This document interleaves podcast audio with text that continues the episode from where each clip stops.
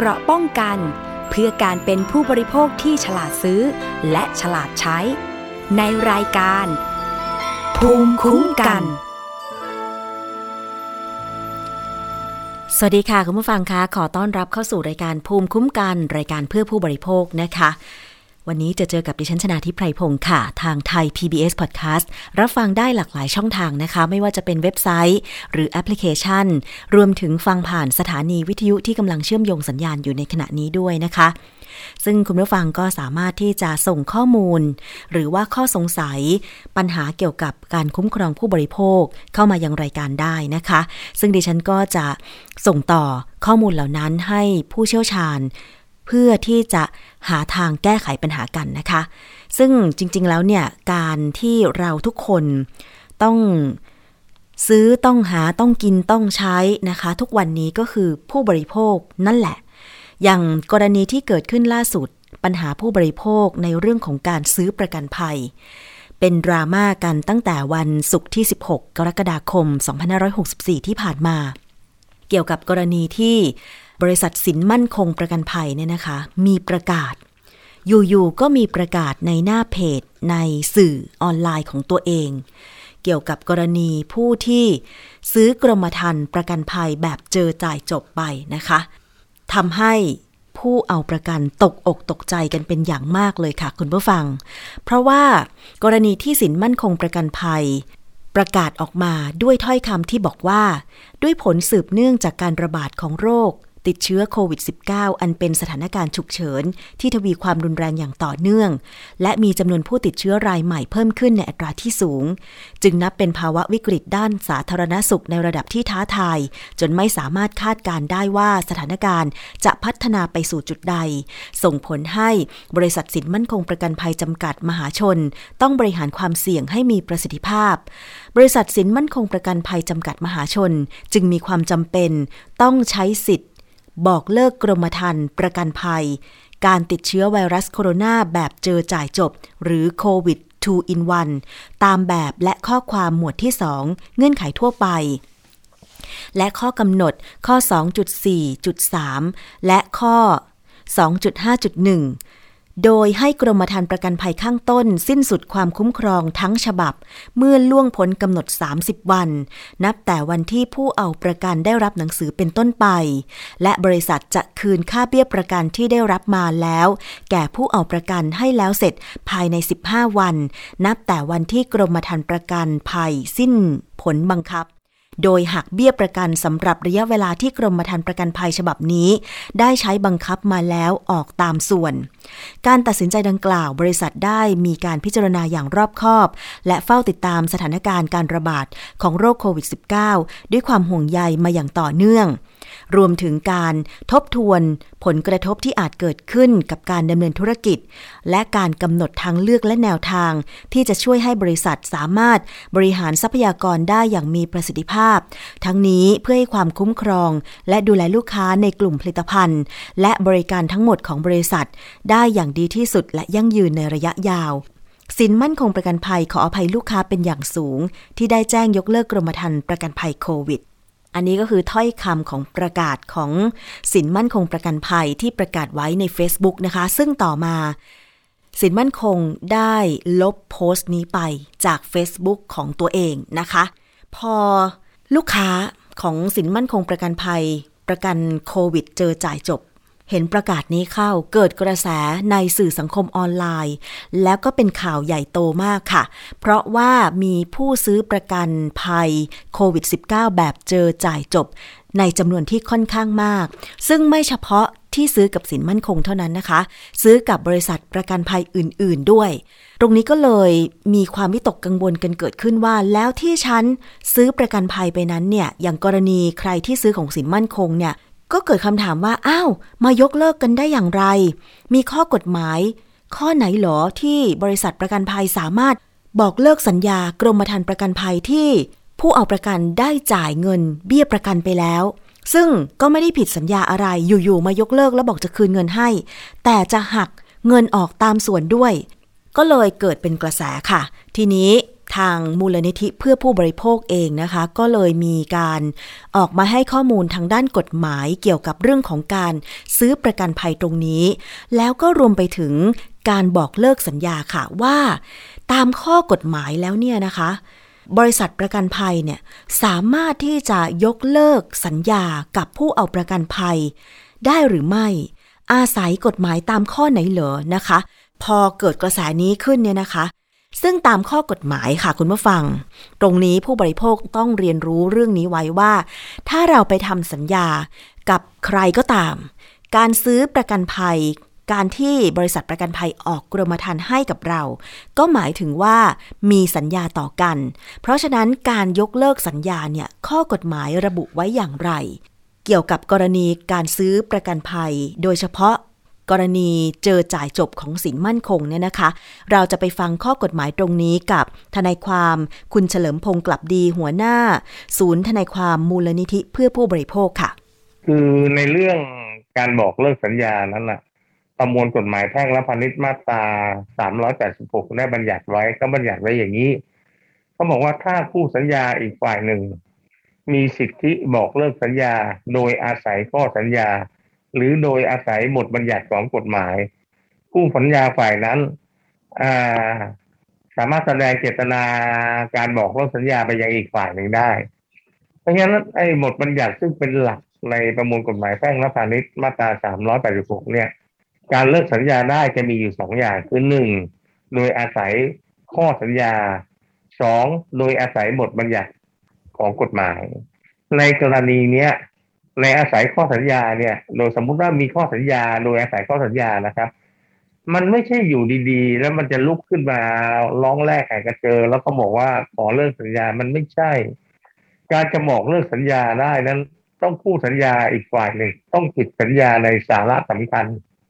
และก่อให้เกิดความเสียหายแก่คู่สัญญาอีกฝ่ายหนึ่งถึงจะใช้สิทธิบอกเลิกสัญญาตามข้อสัญญาได้ เช่น ผู้เอาประกันภัย ปิดบังข้อเท็จจริงเกี่ยวกับการเจ็บป่วย หรือผู้เอาประกันภัยไม่ส่งเบี้ยประกันไอ้เบี้ยกรมธรรม์ประกันภัย อย่างนี้แหละถึงจะมีสิทธิบอกเลิกสัญญาได้ ซึ่งตามข้อเท็จจริงที่เป็นข่าวทั่วๆไปเนี่ย ไม่ปรากฏว่าผู้เอาประกันผู้เอาประกันภัยหรือผู้บริโภคเนี่ยไปทำทุจริตปิดบังข้อเท็จจริง หรือไม่ชำระเบี้ยประเบี้ยประกันตามกรมธรรม์ประกันภัยแต่อย่างใด จึงไม่ก่อสิทธิให้มีการบอกเลิกสัญญาได้ครับ การที่เขาส่งอะไรประกาศอย่างเงี้ย หรือส่งจดหมายมาบอกกล่าวว่าบอกเลิกสัญญา ก็ไม่มีผลตามกฎหมายแต่อย่างใดครับ ซึ่งถ้าให้ดีเนี่ยถ้าเบื่อมีหนังสือมาถึงผู้เอาประกันภัยก็มีหนังสือตอบไปเลยว่าไม่ได้ประพฤติผิดสัญญาประกันภัยในข้อสาระสำคัญข้อใดเลย ไม่มีสิทธิ์บอกเลิกสัญญา และถ้าเบื่อผู้เอาประกันภัยเกิดไปติดโควิด แล้วก็ต้องคุ้มครองตามสัญญาประกันภัย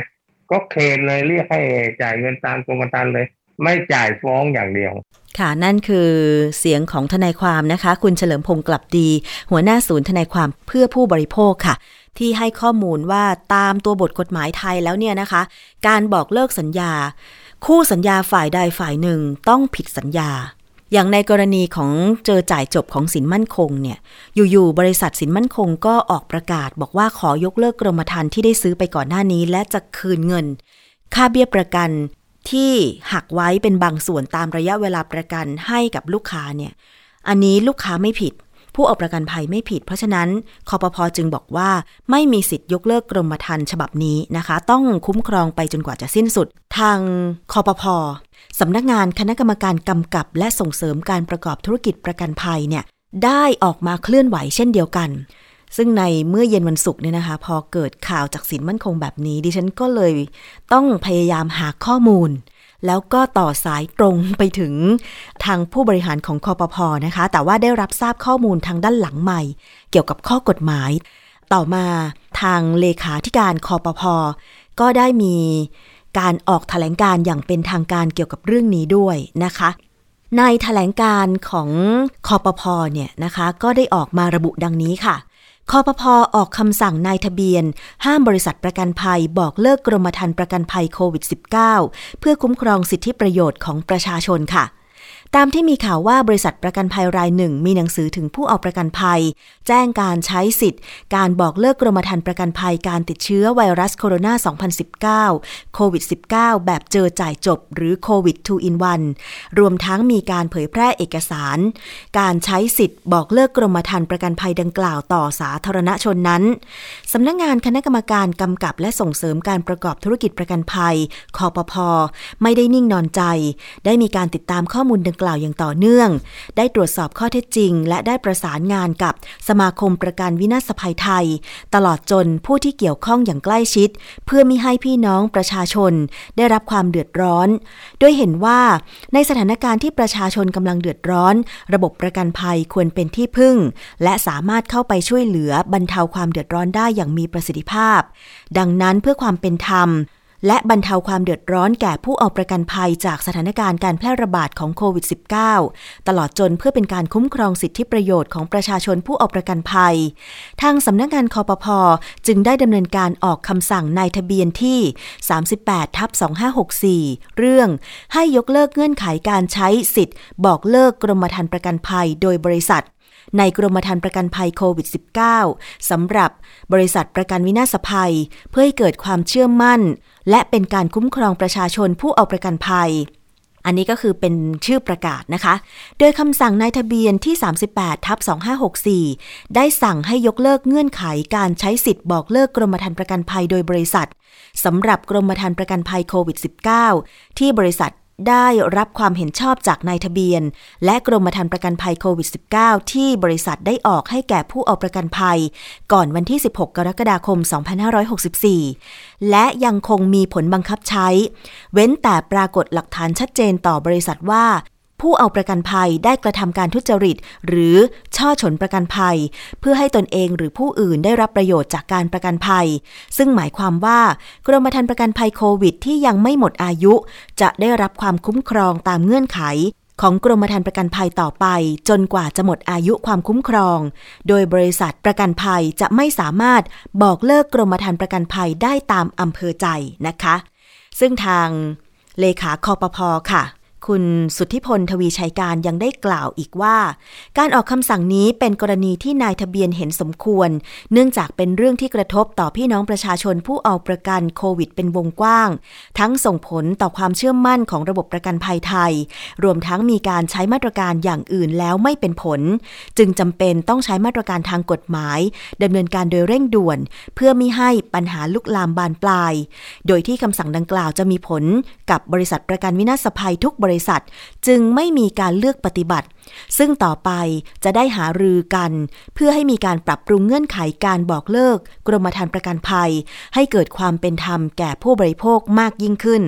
ทั้งนี้สำนักงงานคอปพอจะติดตามสถานการณ์ที่เกิดขึ้นอย่างใกล้ชิด และขอให้ประชาชนมั่นใจต่อระบบประกันภัย สามารถใช้เป็นเครื่องมือในการบริหารความเสี่ยง ได้ทุกสถานการณ์ หากไม่ได้รับความเป็นธรรมเรื่องประกันภัย หรือต้องการข้อมูลด้านประกันภัยเพิ่มเติม สอบถามที่หมายเลขโทรศัพท์สายด่วนของคอปพอค่ะ หมายเลข 1186 หรือแอดไลน์ Official ก็คือไลน์ที่เป็นทางการของสำนักงานคอปพอก็คือ at OIC Connect นะคะ at OIC ตามด้วยภาษาอังกฤษคำว่า Connect นะคะ อันนี้ก็คือคำถแถลงของสำนักงานคอปพอค่ะ สรุปแล้วก็คือว่า สินมั่นคงประกันภัยไม่สามารถยกเลิก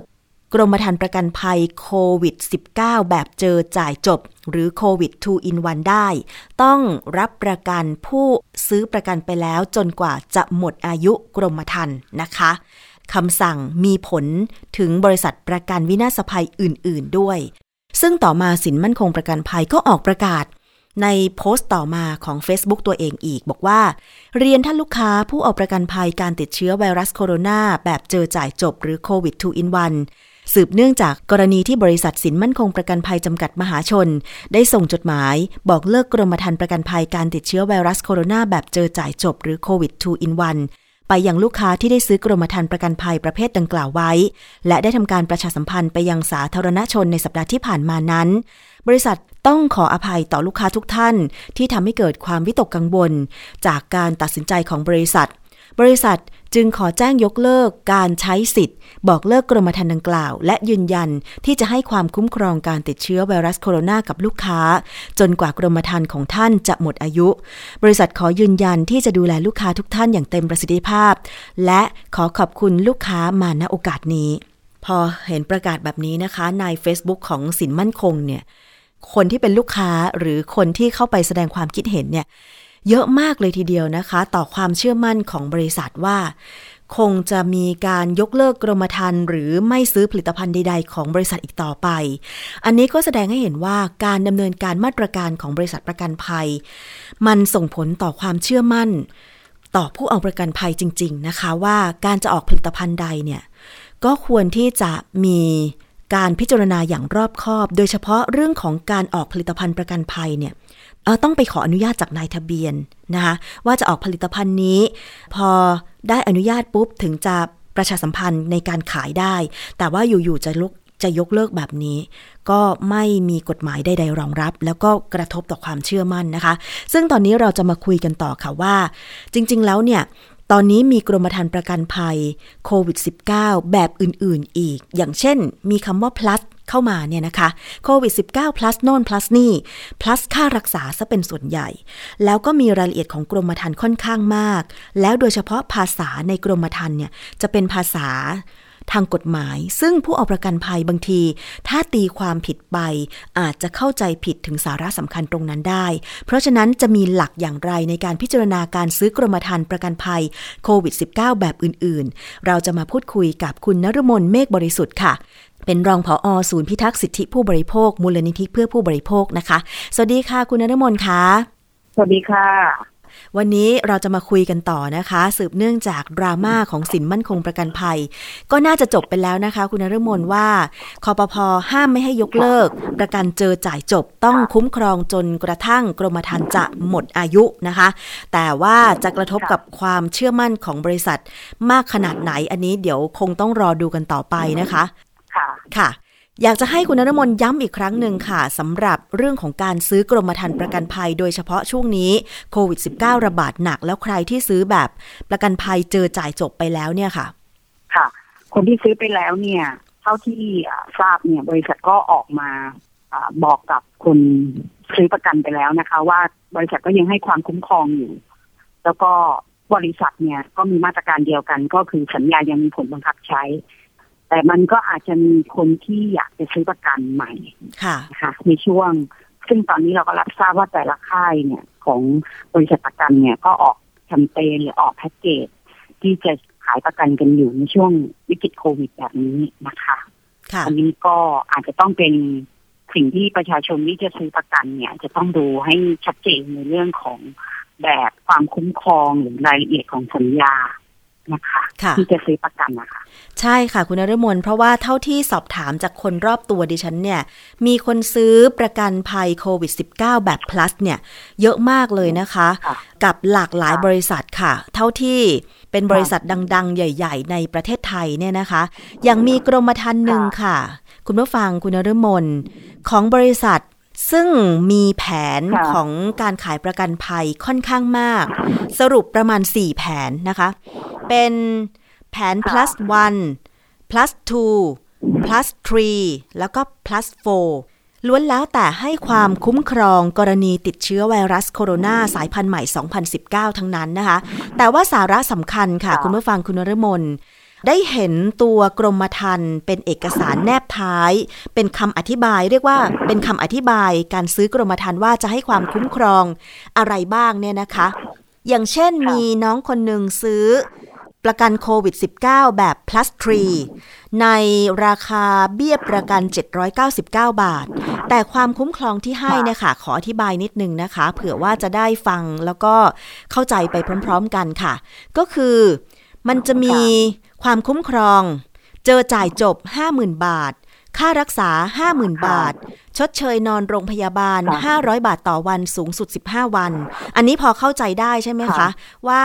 ถ้าตรวจเจอโควิด -19 จ่าย 50,000 บาททันที มีค่ารักษาพยาบาล 50,000 บาท แล้วถ้านอนโรงพยาบาลเนี่ยห้าหมื่นบาทค่ะได้เอ่อเงินชดเชยจากบริษัทประกัน 500 บาทต่อวัน แต่ข้อความที่ไม่เข้าใจนั่นก็คือ เจ็บป่วยขั้นสุดท้ายวงเล็บโคม่า อันนี้ได้เงินชดเชย 5 0 0แสนบาท แต่คำที่ไม่เข้าใจค่ะ มันจะมีคำที่ค่อนข้างกำกวม ซึ่งดิฉันจะขออ่านค่ะเอกสารให้ฟังนิดนึงนะคะคำที่ค่อนข้างกำกวมก็คือว่า เขาระบุไว้อย่างนี้นะคะ 1. ผลประโยชน์การเสียชีวิต การสูญเสียอวัยวะ สายตาหรือทุพพลภาพถาวรสิ้นเชิง วงเล็บอบ1 1.1 อันนี้เขาครอบคลุมอุบัติเหตุด้วยนะคะ จากอุบัติเหตุทั่วไปไม่รวมการถูกฆาตกรรม หรือถูกทำร้ายร่างกายจำนวนเงินเอาประกันภัย 10,000 บาท ข้อ 2 ผลประโยชน์ที่ค่ะคุ้มครองด้านการติดเชื้อโควิด -19 ผลประโยชน์การเจ็บป่วยด้วยโรค ติดเชื้อไวรัสโคโรนา 2019 50,000 บาทนะคะ ข้อ 3 ก็คือค่ะผลประโยชน์การเจ็บป่วยด้วยภาวะที่มีสาเหตุมาจากการติดเชื้อไวรัสโคโรนา 2019 จำนวนเงินเอาประกันภัย 5 0 0แสนบาท ข้อ 4 ผลประโยชน์ค่ารักษาพยาบาลจากการเจ็บป่วยด้วยโรคติดเชื้อไวรัสโคโรนา 2019 จำนวนเงินเอาประกันภัย 50,000 บาท ข้อ 5 ผลประโยชน์เงินชดเชยรายได้รายวัน กรณีเข้าพักรักษาตัวในโรงพยาบาลจำนวนเงินเอาประกันภัย 500 บาท อันนี้ก็คือว่าเป็นจากการเจ็บป่วยด้วยการไปนอนโรงพยาบาลสูงสุด 15 วัน แล้วข้อ 6 ก็คือ ผลประโยชน์เงินปลอบขวัญกรณีผู้เอาประกันภัย เข้ารับการรักษาพยาบาลในฐานะผู้ป่วยใน อันเนื่องมาจากผลกระทบในกรณีฉีดวัคซีนป้องกันโรคโควิด -19 50,000 บาท จะเห็นได้ว่าข้อ 1 ตัดไปคืออันนั้นเขาคุ้มครองกรณีอุบัติเหตุแต่ข้อ 2 ข้อ 3 ข้อ 4 ข้อ 5 ข้อ 6 มันจะขึ้นต้นด้วยคำว่าผลประโยชน์ แต่ข้อ 2 นั้นเนี่ย ระบุว่าผลประโยชน์จากการเจ็บป่วยด้วยโรคติดเชื้อไวรัสโคโรนา 2019 50,000 บาท ข้อ 3 ผลประโยชน์จากการเจ็บป่วยด้วยภาวะที่มีสาเหตุมาจากการติดเชื้อไวรัสโคโรนา 2019 500,000 บาท อันนี้มันสับสนนะคะ คุณนฤมลคุณผู้ฟังว่า ตกลงแล้วเนี่ย500,000 บาทเราจะได้หรือไม่ และจะได้จากกรณีไหนอย่างเงี้ยค่ะ คือเนื่องจากว่าเอกสารพวกเนี้ยพอคำว่าโคม่าเนี่ย มันไม่ได้ถูกมีการขยายความไว้ตั้งแต่ต้น เพราะสังเกตจากตารางที่ทุกคนได้รับเนี่ยค่ะ เวลาที่ซื้อประกันเนี่ย มันจะมีแต่ตารางผลประโยชน์ โชว์ขึ้นมาเป็นว่าแบบพักวันอ่าพักหนึ่งพักสองพักสามใช่ไหมคะค่ะว่าคุณจะได้สิทธิประโยชน์หนึ่งสองสามสี่ค่ะแต่ตัวขยายความสิทธิประโยชน์ต่างๆ เหล่านี้มาภายหลังหลังจากที่เราตกลงทำประกันไปแล้วนะคะ ซึ่งถ้าข้อมูลที่พูดเนี่ย แต่ละตารางเนี่ย มันจะต้องมีคำนิยามของแต่ละเรื่องลงไปในรายละเอียดของเอกสารแนบท้ายกรมธรรม์ที่เราเรียกว่าแนบท้ายตารางกรมธรรม์อะคะเพราะฉะนั้นรายละเอียดตรงนี้มันจะต้องมีความชัดเจนว่าภาวะวิกฤตโคม่าเนี่ยที่เขาพูดถึงเนี่ยมันต้องระดับไหน อย่างเช่น ถ้าเขาไม่ได้สติเลยเป็นผู้ป่วยที่ต้องแบบคล้ายๆนักข้อมช่วงแรกๆอะนะคะคะ ก็คือต้องใส่เครื่องช่วยหายใจอยู่ในภาวะต้องพยุงชีพอย่างเดียว ต้องใช้ยาความรู้สึกตรงเนี้ยหมายถึงว่าประเมินแล้วเนี่ยแปดสิบยี่สิบอะไรเงี้ยค่ะ ก็คือโอกาสรอดน้อยมากอะไรเงี้ยค่ะ อันเนี้ยคือโคม่าเพราะว่าเขาไม่ได้ไปพูดถึงเสียชีวิตค่ะเนาะแต่ยิ่งถ้าเสียชีวิตนั่นหมายถึงว่ามันพ้นวิกฤตโคม่าไปแล้วเนี่ยตรงเนี้ย มันก็มีความชัดเจนหรือเปล่าว่าภาวะสมองตายหรือหัวใจล้มเหลวอะไรตรงนี้เขาก็รับ รับประกัน นั่นคือพวกนี้ก็คือภาวะโคม่าทั้งนั้นค่ะนะคะดังนั้นเนี่ย ตัวขยายความเนี้ยมันไม่เคยถูกบอกกล่าวไว้ตั้งแต่ต้นตอนที่เราซื้อเลยว่า ภาวะโคม่าที่เราคิดที่เราเข้าใจเนี่ยมันคือระดับไหนนะคะ อันเนี้ยก็เป็นเหตุที่ว่าบริษัทประกันก็ใช้วิธีการว่าตีความเอาเอง เพราะเนื่องจากว่าตัวเองเป็นคนที่จะออกแบบกรมธรรม์ใช่ไหมคะ ใช่ อันเนี้ยมันก็จะเลยกลายเป็นว่า ถ้าตัวเองตีความแล้วตัวเองจะเสียเปรียบ ตัวเองก็ค่อนข้างจะไม่ค่อยตีความให้มันตัวเองเสียเปรียบนะมากนักนะคะ อันเนี้ยก็คือมันก็จะกลายเป็นว่ามันจะมีเกณฑ์การโคม่าของสัญญาณแนบท้ายกรมธรรม์อีกทีค่ะซึ่งถ้าสัญญาณแนบท้ายกรมธรรม์นั้นบอกว่าคุณต้องโคม่าขนาดไหนเนี่ยประชาชนไม่รู้เลยอืมเพราะกใช่ว่าจะได้เอกสารฉบับนั้นมาหมายถึงคุณต้องจ่ายเงินไปแล้วคุณถึงจะได้ค่ะใช่ไหมคะ ซึ่งจริงๆ ตารางที่แบบว่าเป็นภาวะแบบเนี้ย มันควรจะมีอยู่ในโฆษณาตั้งแต่แรกเลย มันต้องขยายความไปเลยว่าภาวะเจ็บป่วยด้วยอาการโควิดเนี่ยหมายถึงว่าคุณเจ็บป่วยไม่จำเป็นต้องรักษาก็ได้นะคะ หรือคุณอาจจะมีตรวจพบเจอเชื้อ แล้วก็อยู่ในระยะที่ต้องอากักตัวนะคะค่ะอันเนี้ยคุณก็เจอจ่ายจบก็คือจบ แต่ก็ได้ห้าหมื่นไป แต่ถ้ากรณีที่คุณบอกว่าพอเจอจ่ายจบแล้วภาวะของคุณเริ่มต้องมีการรักษาวงเงินคุ้มครองมันก็ห้าหมื่นบาทออกมาค่ะนะคะ ที่มันนอกเหนือจากเจอจ่ายจบหรือเปล่า อันนี้มันตั้งคำถามอยู่นะคะ ค่ะ มันถูกตั้งคำถามอยู่ ว่าจริง ๆ แล้วมันคืออะไร ค่ะ คุณจะจ่ายก้อนไหน คุณจะจ่ายค่ารักษาพยาบาลอย่างเดียว หรือคุณจะจ่ายเจอจ่ายจบด้วยค่ะณก็ไม่ได้บอกเอาไว้นะคะดิฉันติดใจอันนี้ค่ะเนาะเพราะฉะนั้นเนี่ยเพราะว่าถ้าเกิดก็เจอควรที่จะต้องถามกลับไป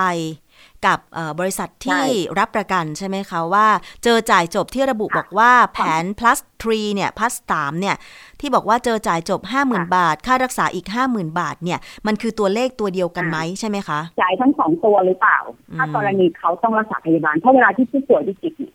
เอ่อผู้ป่วยที่เจอจ่ายเจอเนี่ยเขาไม่ได้เจออย่างเดียวบางทีเขาต้องรักษาพยาบาลด้วยจะจ่ายทั้งสองก้อนใช่ไหม อืม ค่ะ ถ้าจ่ายทั้งสองก้อนหมายความประว่าเด็นที่หนึ่งนะคะผู้เอาประกันจะได้ก็คือเจอจ่ายจ100,000บเนี่ยบาทได้แน่ๆห้าหมื่นอะฮะใช่ก็คือหนึ่งแสนบาทค่ะนะคะหมายถึงว่าคุณจะได้ส่วนของเจอจ่ายจบกับส่วนที่เป็นค่ารักษาพยาบาลด้วย ในวงเงินคุ้มครองไม่เกินห้าหมื่นบาทค่ะก็คือรวมกันแล้วก็ต้องแสนบาทค่ะนะคะคุณจะได้ยอดตามนี้หรือเปล่าอืมหรือประกันจะเรียกบาลีด้วยที่บอกว่าอ้าวก็คุณเจอแล้วคุณก็รักษาพยาบาลคุณก็ได้จากวงเงินรักษาพยาบาลไปอืมก็คือห้าหมื่นบาท อันนี้ถูกตั้งเป็นคำถามนะคะค่ะฉันอยากรู้เหมือนกันว่าบริษัทประกันจะมีคำตอบยังไงนะคะส่วนอีกประเด็นหนึ่งภาวะโคม่าเนี่ยมันเป็นที่เข้าใจอยู่คำว่าโคม่าเนี่ยมันคือต้องใส่เครื่องช่วยพยุงชีพคือง่ายๆว่าคือ ต้องเข้าห้องป็นลักษณะที่ต้องเข้าห้องมัน ICU ตอบสนไหมต่อการรักษาแล้วใช่ต้องไหมอยู่คะห้องไอซียูต้องใช้เครื่องช่วยหายใจ คือเขาบอกว่าต้องตรวจพบลักษณะต่อไปนี้ครบทุกข้อ ดิฉันอ่านเงื่อนไขในกรมธรรม์แล้ว อันเนี้ยคุณไม่ได้บอกไว้ตั้งแต่ต้นเลยอืมถ้ามันไม่ครบทุกข้อคุณก็ไม่ได้นะคะห้าแสนบาทอย่างเช่นอืมกรณีที่คุณต้องใช้เครื่องช่วยหายใจ แต่คุณไม่ได้อยู่ภาวะเขาเรียกอะไรนะสมองคุณไม่ได้ถูกทำลายอือฮึหรือสมองคุณไม่ได้มีปัญหาอะไร แค่ต้องใส่เครื่องช่วยหายใจเพื่อให้ออกซิเจนกับร่างกาย อันนี้ก็ไม่เข้าข่ายของเขาต่อสิ่งใช่ไหมคะ96ชั่วโมงเนี่ยคุณใส่เกินสมมติคุณใส่96ชั่วโมงตามที่เขาเงื่อนไข ค่ะ อันเนี้ยดิฉันคิดว่า เรื่องพวกเนี้ยค่ะ มันเป็นสาระสำคัญของสัญญาที่คุณจะรับประกัน แล้วก็มันจะครบเรื่องลักษณะของสัญญาเอ่อเบี้ยประกันตรงนั้นด้วยอืมนะคะค่ะอันเนี้ยคุณต้องมีเอกสารหรือข้อความพวกเนี้ยค่ะ อยู่ในโฆษณาด้วย ซึ่งดิฉันไม่เคยเห็น ใช่ค่ะเพราะเพว่าราะฉะนั้นเนี่ยการที่เราเห็นโฆษณาของประกันภัยเนี่ย ส่วนมากเขาก็จะทำเป็นกราฟิกทำเป็นตารางว่ารับประกันอะไรบ้างด้วยข้อความสั้น ๆ เช่น เจ็บป่วยขั้นสุดท้ายวงเล็บโคม่า ค่าตรวจหาโรคติดต่อ เจอจ่ายจบค่ารักษาชดเชยนอนโรงพยาบาลแล้วก็มีตัวเลข ที่บอกผู้เอาประกันว่าจะได้รับชดเชยกี่บาทใช่ไหมคะ แต่ว่าตัวของสัญญาแนบท้ายที่คุณนฤมลบอกเนี่ยว่าโคม่าต้องอาการไหน ต้องอยู่ในห้อง ICU กี่วัน อย่างเช่นของน้องคนนี้ ใช่ ของน้องคนนี้เนี่ยมีคำอธิบายแนบท้าย ซึ่งเป็นเอกสารที่ทางบริษัท ประกันภัยเนี่ยส่งมาให้ทีหลังเขาบอกว่า ทั้งนี้ภาวะการเจ็บป่วยระยะสุดท้ายหมายถึง ภาวะการเจ็บป่วย ซึ่งเป็นการเจ็บป่วยรุนแรงที่ไม่มีวิธีรักษาให้หายได้ และได้รับการลงความเห็นจากแพทย์ผู้ประกอบวิชาชีพเวชกรรมแผนปัจจุบัน ผู้ให้การรักษาว่า ภาวะการเจ็บป่วยดังกล่าวจะเป็นเหตุให้เสียชีวิต และหรือการเจ็บป่วยด้วยโรค ต่อไปนี้ 3.1 โรคที่เกิดจากการติดเชื้อไวรัสโคโรนา 2019 3.2 โรคหลอดลมปอดอุดกั้นเรื้อรังขั้นรุนแรง หรือโรคปอดระยะสุดท้าย หมายถึง โรคหลอดลมปอดอุดกั้นเรื้อรังขั้นรุนแรง หรือโรคปอดระยะสุดท้าย ที่ได้รับการยืนยัน การวินิจฉัยโดยแพทย์ผู้เชี่ยวชาญระบบทางเดินหายใจ และมีลักษณะต่อไปนี้ครบทุกข้อ ขีดนะคะจำเป็นต้องให้ออกซิเจนตลอดเวลาในการบ่งชี้ของการให้ออกซิเจน คือแรงดันออกซิเจนในหลอดเลือดแดงน้อยกว่าหรือเท่ากับ 55 มิลลิเมตรประหลอด ขณะหายใจปกติ ขีด 2 มีค่าเกี่ยวกับ FEV1 น้อยกว่า 1 ลิตร ต่อเนื่องกันในระยะเวลานานกว่า 2 เดือน หมายความว่าต้องอยู่ในห้อง ICU แล้วมีค่า มีค่าที่เขาระบุไว้เนี่ย ต้องนอนต่อเนื่อง 2 เดือน คุณถึงจะได้ 5 0 0 0 0 0บาทใช่ไหมคุณนฤมล ใช่ค่ะ ถ้าสมมติว่าแล้วยิ่งถ้าเกิดอยู่ในภาวะโคม่าเนี่ยณค่ะจะต้องมีครบทุกข้อด้วย เพราะฉะนั้นเนี่ย ประเด็นแบบเนี้ย ผู้บริโภคไม่ทราบเลยเวลาที่จะซื้อประกันนะคะ แต่เงื่อนไขพวกเนี้ยมันเป็นสาระสำคัญของประกัน ที่คุณมีสิทธิ์ที่จะบอกร้านฝ่ายเดียวได้ เพราะว่าประเด็นก็คือว่าเมื่อรับทราบแล้วบริษัทเนี่ยมีสิทธิ์ที่จะบอกร้านสัญญาเนี่ย ภายในสามสิบวันนับจากวันที่ทราบ ดังนั้นเนี่ย ถ้าเกิดแบบกรณีแบบเนี้ย เขาก็จะใช้วิธีเงื่อนไขแค่เจอจ่ายจบ หรือสมมติว่าเจอแบบนี้แล้วอยู่ในขั้นตอนการรักษาพยาบาลแล้วสุดท้ายโคม่าจะจ่ายก้อนไหนอันนี้มีคำถามนะคะ อันนี้คือประเด็นพวกนี้ค่ะ ที่ผู้บริโภคเนี่ยอาจจะไม่ได้เข้าใจเรื่องระบบประกันว่า เขาเลือกที่จะจ่ายได้ ว่าอันไหนที่มันเป็นความคุ้มครองเพราะเนื่องจากกฎหมายนี่มันก็กำหนดว่า อันไหนที่ให้ประโยชน์สูงสุดคุณก็ต้องจ่ายอันนั้นใช่ไหมคะค่ะทีนี้ถ้าเกิดว่า ก็อย่างที่ดิฉันสอบถามแล้วค่ะว่า ถ้าเกิดเป็นประเด็นอันที่แรกก็คือเจ็บป่วยอะเจอโควิด แต่ว่าไม่ได้โคม่านะคะ แค่ว่าต้องรักษาพยาบาลอย่างต่อเนื่องเนี่ยคุณจะจ่ายยังไง คุณจะจ่ายก้อนไหนหรือจ่ายทั้งสองก้อน แล้วก็ส่วนค่าชดเชยเนี่ยมันเป็นที่รับรู้กันว่าเมื่อใดที่คุณอยู่โรงพยาบาล อยู่โรงพยาบาลอย่างเดียวหรือเปล่าหค่ะรืออย่างโฮสพิทลเนี่ยเขาชดเชจ่ายด้วยไหมใช่ไหมคะมีเป็นหรือปัญหาตอนนี้เนี่ยมันใช่ค่ะ สามารถรักษาตัวอยู่ที่บ้าน Home Isolation เนี่ยจ่ายด้วยไหมใช่ไหมเพราะว่าอืมติดโควิด แต่ไม่มีเตียง รอเตียง ระหว่างที่รอเตียงเราก็ต้องรักษาตัวเองอยู่ที่บ้าน ใช่ไหมคะ แล้วใช่เราก็ไม่สามารถไปทำงานใช่ค่ะได้ อันเนี้ยครอบคลุมด้วยไหมใช่เออค่ะสงสัยเหมือนกันนะคะ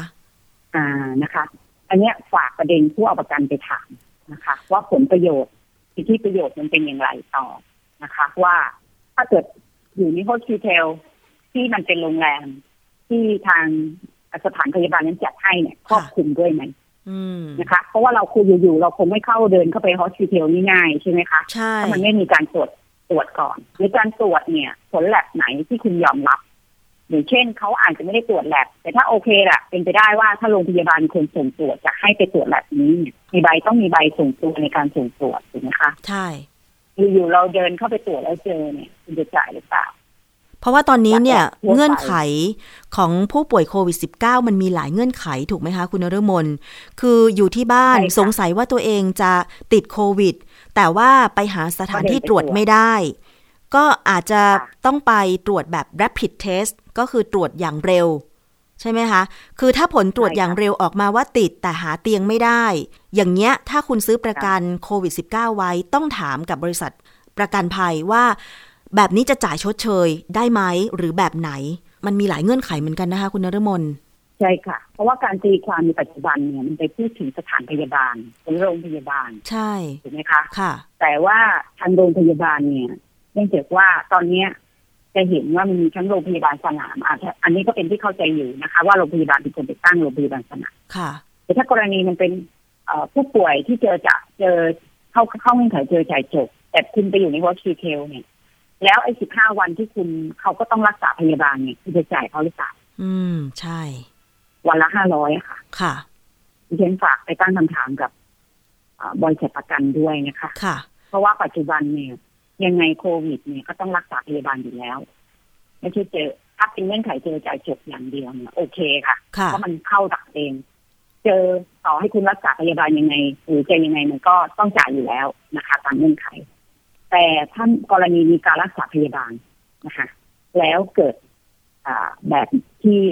เข้าอ่าบอกสักครู่เนี่ยค่ะค่ะเด่นแบบเนี้ยประกันจะจ่ายยังไงนะคะ เพราะยังไงเนี่ยทุกคนเนี่ย ถ้าเจอเนี่ย ยังไงมันต้องเข้าไปอยู่ในส่วนการกักตัวอยู่แล้ว ใช่กักตัวเนี่ย มันเข้าข่ายเรื่องของการรักษาพยาบาลอยู่แล้วถูกไหมคะเพราะถึงเขาแม้ต้องว่ามีการรักษา จะกักตัวอยู่ที่บ้านหรือโฮสพิทอลก็ตามใช่ไหมคะ อันนี้ก็เข้าข่าย ใช่ค่ะ ใช่ค่ะ คุณจะจ่ายเงินชดเชยให้เขาไหมเพราะฉะนั้นใครที่ซื้อประกันเพราะภัยว่าโควิด -19 ไม่ว่าจะเป็นแบบ plus หรือไม่ plus เนี่ย ก็ต้องสอบถามเงื่อนไขกับตัวแทนประกันภัยที่คุณซื้อ เอาไว้ให้ดี แล้วก็ตีความให้เข้าใจตรงกันใช่ไหมคะคุณนฤมลค่ะ เป็นไปได้เนี่ยให้เขาระบุมาให้ชัดเจนเลยค่ะ ว่าโฮสพิทอลในจ่ายไหมในเอกสารใช่ไหมคะชดเชยวันละ500ใช่ค่ะ แล้วก็กรณีอีกกรณีหนึ่งเช่น ไม่ยังไม่ทันตรวจโควิด -19 แต่เกิด มีอาการ แล้วมารู้ทีหลังว่าตัวเองเนี่ย ติดเชื้อโควิด -19 แบบเนี้ยค่ะ จะเรียกร้องกับบริษัทที่ตัวเองซื้อประกันโควิด -19 ได้ยังไงคะ เพราะว่าตอนนี้คือ ก็ก็อาจจะต้องอยู่ในเงื่อนไขเจอจ่ายจบนะคะค่ะ เพราะตัวเองไม่มีอาการแต่คือตัวเองก็ยังป่วย ก็พบว่าเจ็บป่วยด้วยโรคติดเชื้อถึงไหมคะค่ะ อันนี้ก็เข้าข่ายในประเด็นนั้นอยู่แล้วต่อให้ว่าจะกักตัวหรือไม่กักตัวมันก็อยู่ในเงื่อนไขเจอจ่ายจบแต่ว่าถ้ากรณีรักษาพยาบาลมันก็จะไปดูว่า หลักเกณฑ์การรักษาพยาบาลเนี่ยคือโดยปกติเนี่ยถ้าเกิดตรวจเจอเนี่ยยังไงก็ต้องรักษาพยาบาลถ้ามีอาการรุนแรงเพิ่มมากขึ้นใช่ไหมคะค่ะ เพราะฉะนั้นถ้ากรณีอาการเขาไม่รุนแรง แต่เขาก็ต้องอยู่ในโรงพยาบาลอยู่ในโฮสพิทอลเพื่อกักตัวเนี่ยเข้าข่ายที่คุณจะชดเชยเงินให้เขาด้วยไหมค่ะต้องสอบถามกับบริษัทที่รับประกันภัยให้ดีเลยนะคะ ซึ่งถ้ามีคำถามหรือมีข้อร้องเรียน สามารถจะสอบถามไปที่มูลนิธิเพื่อผู้บริโภคได้อยู่ใช่ไหมคะ คุณนรมน ได้ค่ะ แต่ตอนนี้เนี่ยเราทำงานออนไลน์นะคะโทรศัพท์พื้นฐานอาจจะโทรติดลำบากนิดนึงก็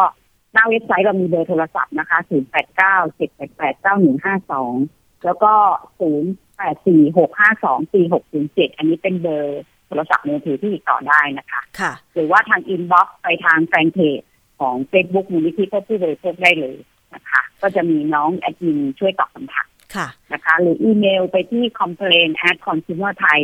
หรือร้องเรียนออนไลน์ก็เอาไว้ก็ได้นะคะ อีเมลเนี่ยอยู่หน้าเว็บไซต์แล้วนะคะ ก็สามารถที่จะฝากข้อความฝากอะไรไปทางอีเมลก็ได้ค่ะ เดี๋ยวเจ้าหน้าที่ก็จะ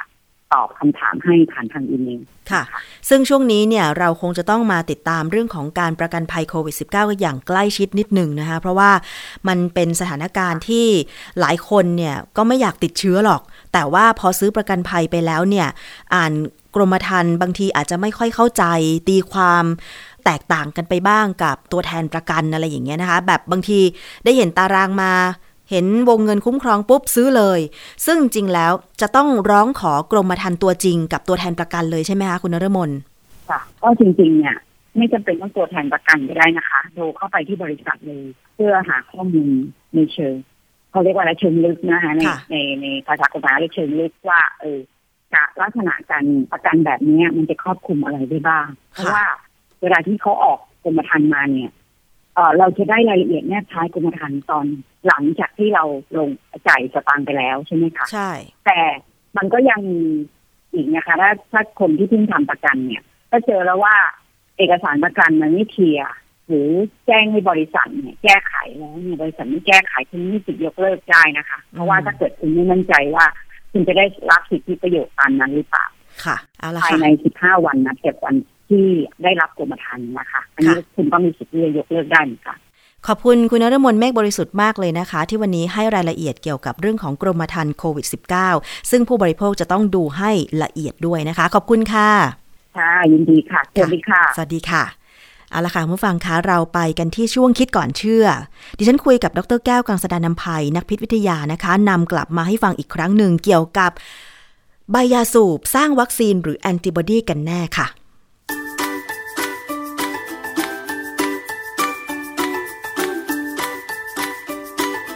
ช่วง คิดก่อนเชื่อ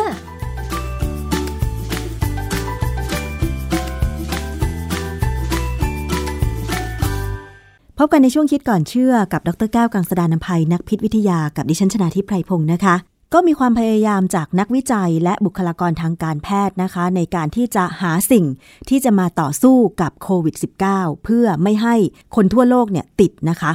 มีความพยายามในการที่จะศึกษาหรือสกัด โปรตีนจากใบยาสูบ มาเพื่อต่อสู้กับโควิด -19 เรื่องนี้เป็นยังไงกันแน่นะคะ ต้องไปถามอาจารย์แก้วค่ะ อาจารย์คะช่วยอธิบายเกี่ยวกับเรื่องนี้ค่ะ ครับมันมีประเด็นนะฮะที่เวลาเราดูเรื่องเกี่ยวกับใบยาสูบพันธุ์ออสเตรเลียที่เขาจะเอามาสู้กับโควิดเนี่ยเขาสงสัยกันว่าสรุปสรุปแล้วเนี่ยเราจะผลิตวัคซีน หรือเราจะผลิต neutralizing antibody กันแน่ คือสองอย่างเนี่ยมันมันมุ่งไป ในการสู้กับโควิดจริงค่ะๆแต่ว่าวิธีการต่างกันค่ะ ต่างกันยังไงคะอาจารย์เงหนึ่งเป็นวัคซีนเอออย่างกรณีของวัคซีนเนี่ยมันเป็นการกระตุ้นให้ร่างกายเราเนี่ยผลิตแอนติบอดีแล้วก็ทำให้เม็ดเลือดขาวเนี่ยรู้จักกับเชื้อ เพราะฉะนั้นทั้งแอนติบอดีและทั้งเม็ดเลือดขาวเนี่ยจะมุ่งที่จะมาสู้กับเชื้อที่เข้าไปในร่างกายเราค่ะพร้อมทั้งในการผลิตวัคการฉีดด้วยวัคเป็นวัคซีนเนี่ย มันจะไปกระตุ้นเซลล์ memory cell ซึ่งเป็นเซลล์ความจำที่จะเอาไว้ต่อสู้ในครั้งที่สองที่เชื้อเข้าไปลุกรานเรา แต่ว่าถ้าเป็นกรณีที่สกัดเอาโปรตีนมาทำเป็นแอนติบอดีหรือถ้าพูดให้เต็มคือคำว่า neutralizing antibody เนี่ยมันเป็นการฉีดโปรตีนเข้าไป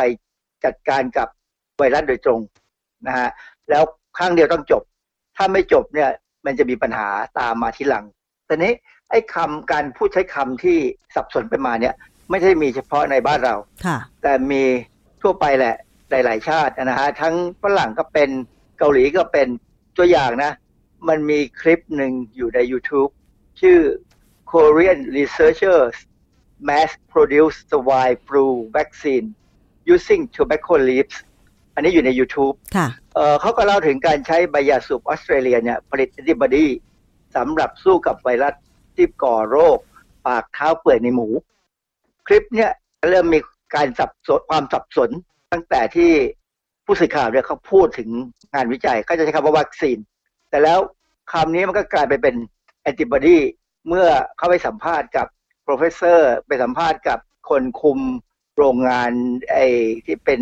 ที่ผลิตที่เลี้ยงใบยาสูบเนี่ย เพราะฉะนั้นการใช้คำสับสนเนี่ย เป็นทั้งโลกแหละไม่ใช่ค่ะเป็นเฉพาะที่บ้านเราค่ะนะฮะผมแนะนำคลิปอันหนึ่งชื่อ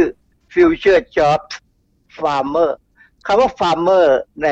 ในหัวข้อคลิปอันนี้ของ YouTube เนี่ยเขาสะกดอย่างนี้ฮะ P H A R M E R ไม่ใช่ F A R M E R ไม่ใช่ว่าแปลชาวนา F A R เออถ้า farmer นั่นแปลว่าเกษตรกรหรือใช่ชาวนาค่ะแต่ทีนี้เขาตั้งคำใหม่ขึ้นมามันเป็น เป็นการทำแสลงคำอะนะ pharm P H A R M เนี่ยจริงมันหมายถึงเภสัชอ๋อใช่ไหมฮะฟาร์มาแต่ซิเขาติไปคอลบอกใช่ไหมว่าคะคือ pharm ที่แปลว่าเภสัชกับ mer ที่แปลว่าผู้กระทำเนี่ย คือเขาพยายามให้เอาทำคำใหม่ที่ออกเสียงเหมือน far เหมือน farmer ที่แปลว่าเกษตรกรค่ะ คือมันเป็นอย่างนี้จริง ๆ ว่า เดี๋ยวนี้เนี่ยเภสัชกร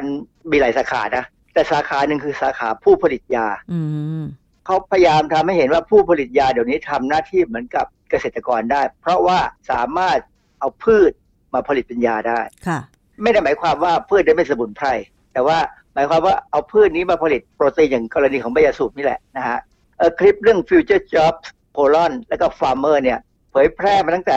1 กุมภาพันธ์ ปี 2010 ในคลิปเนี่ยอาจารย์จากมหาวิทยาลัย St. George Medical School ในลอนดอนเนี่ยนะฮะ เขาชื่อ professor Julian Ma เขาก็ได้แสดงวิธีการผลิตแอนติบอดีต่อโรคเอดส์อย่างคร่าวๆในห้องปฏิบัติการ อย่างคร่าวๆหมายความว่าเขาไม่ให้ดูรายละเอียดหรอก แต่ว่าคร่าวๆของเขาเนี่ยเราก็พอเข้าใจนะ มีการตัดใบยาสูบมาเป็นชิ้นเล็กๆแล้วไปทำให้มันปลอดเชื้อก่อนค่ะจากนั้นเนี่ยเขาก็ฉีดน้ำยา ซึ่งในน้ำยาเนี่ยมันจะมีไวรัส ซึ่งจะนำเอาชิ้นส่วนของ DNA ที่สามารถจะ อ่านรหัสพันธุกรรมออกมาเป็นแอนติบอดีสำหรับโรคเอดส์ได้ค่ะนะดังนั้นเนี่ยก็หมายความว่าเขาทำให้มีการตัดแต่งพันธุกรรมไปยาสูบให้สามารถสร้างโปรตีนที่เป็นแอนติบอดีต่อโรคเอดส์ต่อไวรัสเอดส์ได้ค่ะนะฮะเพราะฉะนั้นเนี่ยคำว่าแอนติบอดีที่ professor หมาเนี่ยเขาพูดเนี่ยถ้าเขียนให้ถูกเลยนะมันจะต้องใช้คำว่า neutralizing antibody เพราะว่าเวลาเขาสกัดเอาโปรตีนนี้ออกมาแล้วเนี่ย แล้วมาทำให้บริสุทธิ์จริงๆเนี่ยแล้วก็จะฉีดเข้าไปในคนไข้ที่เป็นเอดส์เนี่ยมันจะเข้าไปจับไวรัสเอดส์ซึ่งมันก็จะทำให้ไวรัสเอดส์ในตัวของของคนไข้เนี่ยลดลงจนเขาสามารถทนและอยู่ได้อืมนะฮะก็ปัจเท่าจุบันกับเนี่ยเราเป็นยาใช่ไหมอาจารย์ เป็นยาเลยอือฮึเพราะฉะนั้นเราจะเห็นว่าเดี๋ยวนี้คนไข้โรคเอดส์เนี่ยสามารถจะมีชีวิตที่ยืนยาวได้เหมือนคนปกติเลยนะ เกือบจะปกติเลยอะค่ะนะฮะซึ่งอันนี้อันนี้สำคัญมากแต่นี้ ก็อย่างที่บอกแล้วว่าเอ่อการใช้คำว่าวัคซีน หรือ neutralizing antibody เนี่ยต้องใช้ให้เหมาะสมนะวัคซีนเนี่ยมันกระตุ้น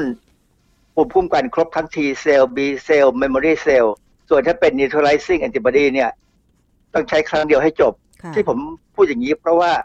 แอนติบอดีเนี่ยมันเป็นโปรตีนอือฮึศักยภาพมันเป็นแอนติเจน ซึ่งถ้าเราได้สองครั้งเนี่ยมันจะกระตุ้นให้มีการสร้างแอนติบอดีมาต่อสู้ ซึ่ง การสร้างแอนติบอดีมาสู้แอนติบอดีใหม่เนี่ยนะเป็นวิธีการทาง molecular biology คือชีวโมเลกุล ซึ่งเราใช้วิธีการเนี้ยในการผลิตแอนติบอดีมาใช้ในการตรวจสอบเชื้อที่ใน test ในพวก rapid test ต่างๆทีนี้ที่ผมอยากจะให้รู้เพิ่มอีกนิดนึงก็คือว่าเออการที่เราร่างกายเราเนี่ยสู้กับ ไอ้เจ้าแอนติบอดีที่เข้าไปในร่างกายเราเพื่อเป็นยาเนี่ย มันเกิดมาตั้งนานแล้วตั้งแต่สมัยของการที่เรารู้วิธีการฉีดเซรุ่มเพื่อสู้กับพิษงูค่ะ ซึ่งอันนั้นต้องฉีดครั้งเดียวให้ให้ให้จบเหมือนกัน ถ้าไม่งั้นเนี่ย ถ้าฉีดครั้งที่สองเนี่ย คนไข้อาจจะมีอาการที่เราเรียกว่าเอ่อซีรัมซิกเนตค่ะคือร่างกายเนี่ยแพ้โปรตีนที่อยู่ในเซรั่มอ่าฮะคือเซรั่มพิษงูเนี่ยมันเป็นเซรั่มที่มาจากมานะแล้วเขาก็ไม่ได้สามารถที่จะทำให้โปรตีนที่เป็นตัวที่จับกับพิษงูได้เนี่ยบริสุทธิ์อือฮึเพราะฉะนั้นมันจะมีโปรตีนมากมายอืมดังนั้นเรื่องการทำให้โปรตีนบริสุทธิ์เนี่ยโดยเฉพาะอย่างเช่น จะทำแอนติบอดีที่มาจากไอ้เจ้าใบยาสูบเนี่ยจะต้องมีกระบวนการที่ทำให้มันบริสุทธิ์มากๆ เพราะว่าโปรตีนนั้นมีศักยภาพในการกระตุ้นระบบภูมิต้านทานและทำให้เราแพ้ได้อืมนะขนาด ขนาดเป็นวัคซีนธรรมดาค่ะที่เป็นเชื้อที่เราได้ยินข่าวอยู่ที่เป็นเชื้อโรคบ้างนี่ยนะแล้วมาทำวัคซีนอะบางคนเจอเข็มแรกก็ตายเลยก็มีเหรอคะเพราะมันแพ้ทันที แพ้แล้วแพ้หนัก อาจารย์ แล้วอย่างจริงๆวัคซีนเนี่ยไข้หวัดครับใหญ่ล่ะเขาเอาเชื้อโรคไข้หวัดใหญ่มาทำใช่ไหมถูกต้องเขาทำเชื้อโรคไข้หวัดใหญ่ทำไวรัสไข้หวัดใหญ่เนี่ยให้มันอ่อนอ่อนแอลง แต่ปัจจุบันนี้มีคนพยายามเปลี่ยนวิธีการนะจะไม่ใช้ตัวไวรัสมาแล้วเขาจะพยายามใช้ mRNA เหมือนกันม หรือว่ากำลังพยายามจะใช้โปรตีนจากเอ่อที่เป็นแอนติเจนของร่างกายเราเนี่ยนะอือฮึเป็นแอนติเจนที่จะกระตุ้นให้เรามีแอนติบอดีสู้ไข้หวัดใหญ่ได้มคือตอนนี้เนี่ยใบยาสูบเนี่ยถูกใช้ในการผลิตหลายอย่างมใบยาสูบนี่ใช้ผลิตแอนติบอดีได้ได้ดีค่ะนะฮะอาจารย์แต่ที่ยากกว่าคือการผลิตแอนติเจนย้ำอีกครั้งใบยาสูบที่เขาใช้วิจัยในครั้งนี้คือไวยาสูบเออคือใบยาสูบพันธุ์พื้นเมืองของออสเตรเลียใช่ไหมคะ ครับเอามาสูบก็ได้แต่ไม่อร่อยเท่าใบยาสำหรับคนที่เขาติดติดบุหรี่อะนะอือฮึคือใบยาสูบแอสเตรเลียเนี่ยมาสูบแล้วเขาคงไม่ชอบหรอกมันมันคงไม่ไม่แรงพอมั้งนะอือฮึเขาก็เลยไม่สนใจมันเท่าไหร่ แต่ว่าก็มีนักวิจัยเนี่ยไปค้นว่ามันโตเร็ว แล้วมันติดเชื้อไวรัสง่ายเนี่ยก็เลยเอามาใช้นะฮะถามว่าใบยาสูบเนี่ยถ้าเราจะมามาเป็นต้น ต้นต่อของการผลิตวัคซีนต้านไวรัสมีไหม มันมีบทความชื่อ potential applications of plant biotechnology against SARS-CoV-2 ตีพิมพ์ในวารสาร Trends in Plant Science ในปี 2020 เนี่ย ให้ข้อมูลที่น่าสนใจเกี่ยวกับเกี่ยวกับการต่อสู้กับโควิด -19 โดยอาศัยใบยาสูบส่วนหนึ่งในบทความนะครับกล่าวว่า อย่างน้อยมีบริษัทหนึ่งที่คิดว่ากำลังพัฒนาวัคซีนโควิด -19 อยู่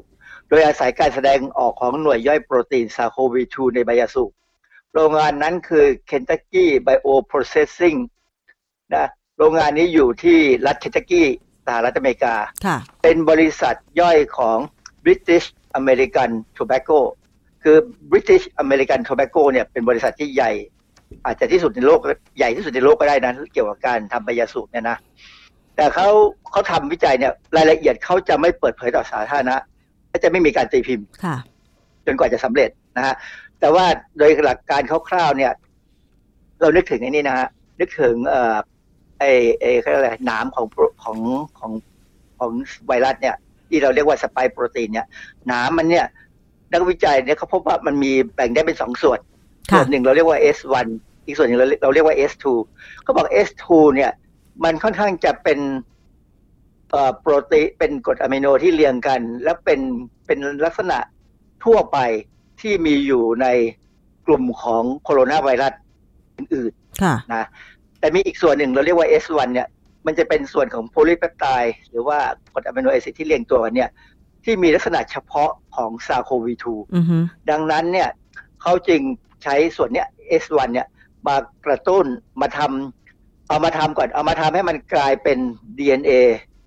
คือจากโปรตีนเปลี่ยนไปเป็น DNA เนี่ยนักชีวเคมีสามารถทำได้อือฮึนะฮะเพื่อทำให้ได้ DNA ส่วนที่จะสร้างเป็นโปรตีน S1 เนี่ย และจัดการเอามันใส่เข้าไปในใบยาสูบอือฮึบังคับให้ใบยาสูบสร้างโปรตีนที่มีศักยภาพเป็นแอนติเจน และเป็นแอนติเจนที่คือโปรตีนตัวที่อยู่เป็น S1 ของหนามของไวรัสนะฮะตัวนี้แหละที่จะกระตุ้นให้เกิดภูมิต้านทานในคนค่ะซึ่งเขาก็หวังว่าบริษัท ไอโรงงานที่เคนตักกี้ของบริษัทใบยาสูบเนี่ย จะทำได้สำเร็จอือฮึซึ่งถ้าทำได้สำเร็จเนี่ย มันต้นทุนมันต่ำมากเลย เพราะใบยาสูบนี่ราคาไม่แพงถูกมากอือฮึนะฮะคราวนี้ผมก็ไปสืบค้นข้อมูลในวิกิพีเดียนะฮะเขาพบว่ามีอีกบริษัทหนึ่งชื่อ Medicago เป็นบริษัทเทคโนโลยี เทคโนโลยีชีวภาพนะฮะอยู่ในคิวเบกคิวเบกนี่อยู่ในแคนาดานะฮะค่ะ เอ่อเขาใช้เนี่ยใบยาสูบออสเตรเลียนี่แหละเขาบอกว่าเป็นโรงงานในการผลิตอนุภาคคล้ายไวรัสความจริงการทำการใช้อนุภาคคล้ายไวรัสเนี่ยก็เป็นวิธีการผลิตวัคซีน ซึ่งทำมานานพอสมควรค่ะคือทำอนุภาคคล้ายๆ ไวรัส แต่มันไม่เป็นไวรัสแล้วยังไงนคะอาจารมีย์บางส่วนของมันเขาเขาเรียนแบบไวรัสขึ้นมาอ่าฮะนะแต่ว่าไม่เหมือนทีเดียว คือไวรัสไอ้ตัวเนี้ยจะไม่สามารถที่จะไป ทำให้เราเป็นเป็นโรคอือฮึแต่มันสามารถกระตุ้นภูมิต้านทานได้นะฮะอืมเออเขาทำแล้วเนี่ยเขาก็กำลังทดลองในระดับที่เป็นคลินิกแล้ว คือในคนและระระยะที่หนึ่งนะฮะในปัจจุบันเนี่ยในในขณะที่ผมให้สัมภาษณ์เนี่ยเขาทดลองแล้วระยะที่หนึ่งซึ่งก็มีก็ต้องมีระยะที่สองที่สามอะไรไปอีกนะฮะเขาก็พยายามดูความปลอดภัย แล้วก็ดูว่ามันได้ผลไหมซึ่ง อันนี้เป็นความหวังค่ะ เป็นความหวังถ้าทำได้เนี่ย วัคซีนลักษณะแบบเนี้ยจะถูกกว่าวัคซีนที่ผลิตแบบที่บริษัทอื่นทำค่ะ ก็แสดงว่าแนวทางการวิจัย การสกัดโปรตีนจากใบยาสูบมา เพื่อต้านโควิด -19 เนี่ย เป็นไปในแนวเป็นวัคซีนใช่ไหมอาจารย์ ไม่ใช่แอนติบอดีใช่ไหมอาจารย์ มันเป็นได้ทั้งสองทาง คือถ้าเป็นแอนติบอดีเนี่ย เวลาเราจะรักษาคนที่ติดเชื้อแล้วมีอาการแล้วเนี่ย มันจะ มันจะเหมาะสมกว่านะมันจะไวกว่าอือฮึใช่ไหมแอนติบอดีมันทำงานเลย ก็คือเป็นแต่ว่ายาถ้าเป็นรักษาวัคซีนเนี่ยคือไปกำจัดไวรัสโดยตรงเลย ว่าอย่างนั้นเถอะใช่ไหมคะอาจารย์ ใช่ใช่แต่ถ้าเป็นวัคซีนเนี่ยมันต้องรอเวลาสักห้าหกวันนะกว่าที่ไอจีเอ็มจะออกมา จากนั้นรอไปอีกห้าวัน IgG ถึงจะออกมาช่วยนะคือลักษณะของแอนติบอดีเนี่ยมันจะเสียเวลาในการกระตุ้นในการสร้างอือฮึซึ่งช่วงเวลาห้าวันสิบวันเนี่ยคนไข้อาจจะ อาจจะหนักไปแล้ว ใช่นะฮะค่ะ เพราะว่าดังนั้นเนี่ยจากที่มีข่าวที่ว่าลูกชายไปบ่อนการพนันที่ระยอง แต่กลับไปดูแลพ่อซึ่งป่วยติดเตียงวัย18 10วัย 88 ปี ที่จังหวัดจันทบุรี อันนั้นน่ะไม่กี่วันถัดมาพ่อติดเชื้อโควิด -19 แล้วก็เสียชีวิตเลย ก็แสดงว่าถ้ารักษาไม่ทันเนี่ยก็คือ ถ้าไปรอวัคซีน ให้มันกระตุ้นภูมิคุ้มกันของเราเพื่อทำงานต่อสู้กับไวรัสเนี่ยไม่น่าจะทันใช่ไหมอาจารย์ คือคนที่มีอาการไม่ควรจะใช้วัคซีนแล้วล่ะควรจะใช้ยาหรือแอนติบอดีอะไรอย่างเงี้ยอือฮึนะฮะส่วนคนวัคซีนเนี่ยมันจะเหมาะกับคนที่ยังไม่ดูไม่มีอาการดูเหมือนยังไม่ติดเชื้อ เพื่อป้องกัน วัคซีนที่ใช้ป้องกัน ส่วน neutralizing antibody ใช้บำบัดหรือรักษา อาจารย์ สำหรับคนที่อายุต่างกัน การฉีดวัคซีนพร้อม ๆ กัน ใครกระตุ้นได้เร็วกว่ากัน คนหนุ่มสาว หนุ่มสาวกระตุ้นเร็วกว่า คนสูงอายุจะลำบากเลย เพราะว่าระบบการสร้างนู่นสร้างนี่เนี่ยมันในร่างกายเราเนี่ยมันมันมันชะลอแล้วอือฮึคือเซลล์มันก็ มันก็มีอายุอะนะมันก็ไม่ค่อยไหวแล้วบางทีนะฮะส่วนเด็กเล็ก ๆ เนี่ย ความจริงเราจะพูดเรื่องนี้อีกทีนึงว่า เด็กเล็ก ๆ เนี่ยเขาติดเชื้อยากกว่าผู้ใหญ่ เพราะมันมี อะไรบางอย่างที่เป็นพรสวรรค์ของเด็กโดยเฉพาะอือฮึนะฮะแต่ว่าเด็กเนี่ยก็ถ้าสักเจ็ดแปดขวบนี่ความจริงมันก็เริ่มฉีดวัคซีนได้ในบางเรื่อง เช่น กรณีของการระบาดของอหิวาตากโรคเนี่ย เด็กตั้งแต่ชั้นป .1 เลยเนี่ยเราก็ฉีดหมดแล้วค่ะก็ไม่เห็นเป็นไรอย่างมากก็ตัวร้อนนิดหน่อยค่ะ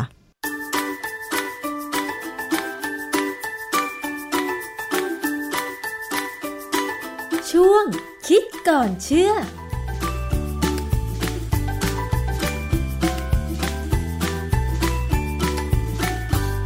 และนั่นก็คือช่วงคิดก่อนเชื่อจากดรแก้วกังสดานนภัยนักพิษวิทยานะคะ ได้ทราบข้อมูลงานวิจัยไปแล้ว วันนี้ขอบคุณสำหรับการติดตามรับฟังกับรายการภูมิคุ้มกัน รายการเพื่อผู้บริโภคนะคะ ดิฉันชนะทิพไพรพงศ์ต้องลาไปก่อน สวัสดีค่ะ ติดตามรายการได้ที่ www.thaipbspodcast.com แอปพลิเคชัน Thai PBS Podcast หรือฟังผ่านแอปพลิเคชัน Podcast ของ iOS Google Podcast Android Podbean SoundCloud และ Spotify ติดตามความเคลื่อนไหวของรายการและแสดงความคิดเห็น โดยกดถูกใจที่ facebook.com/thaipbspodcast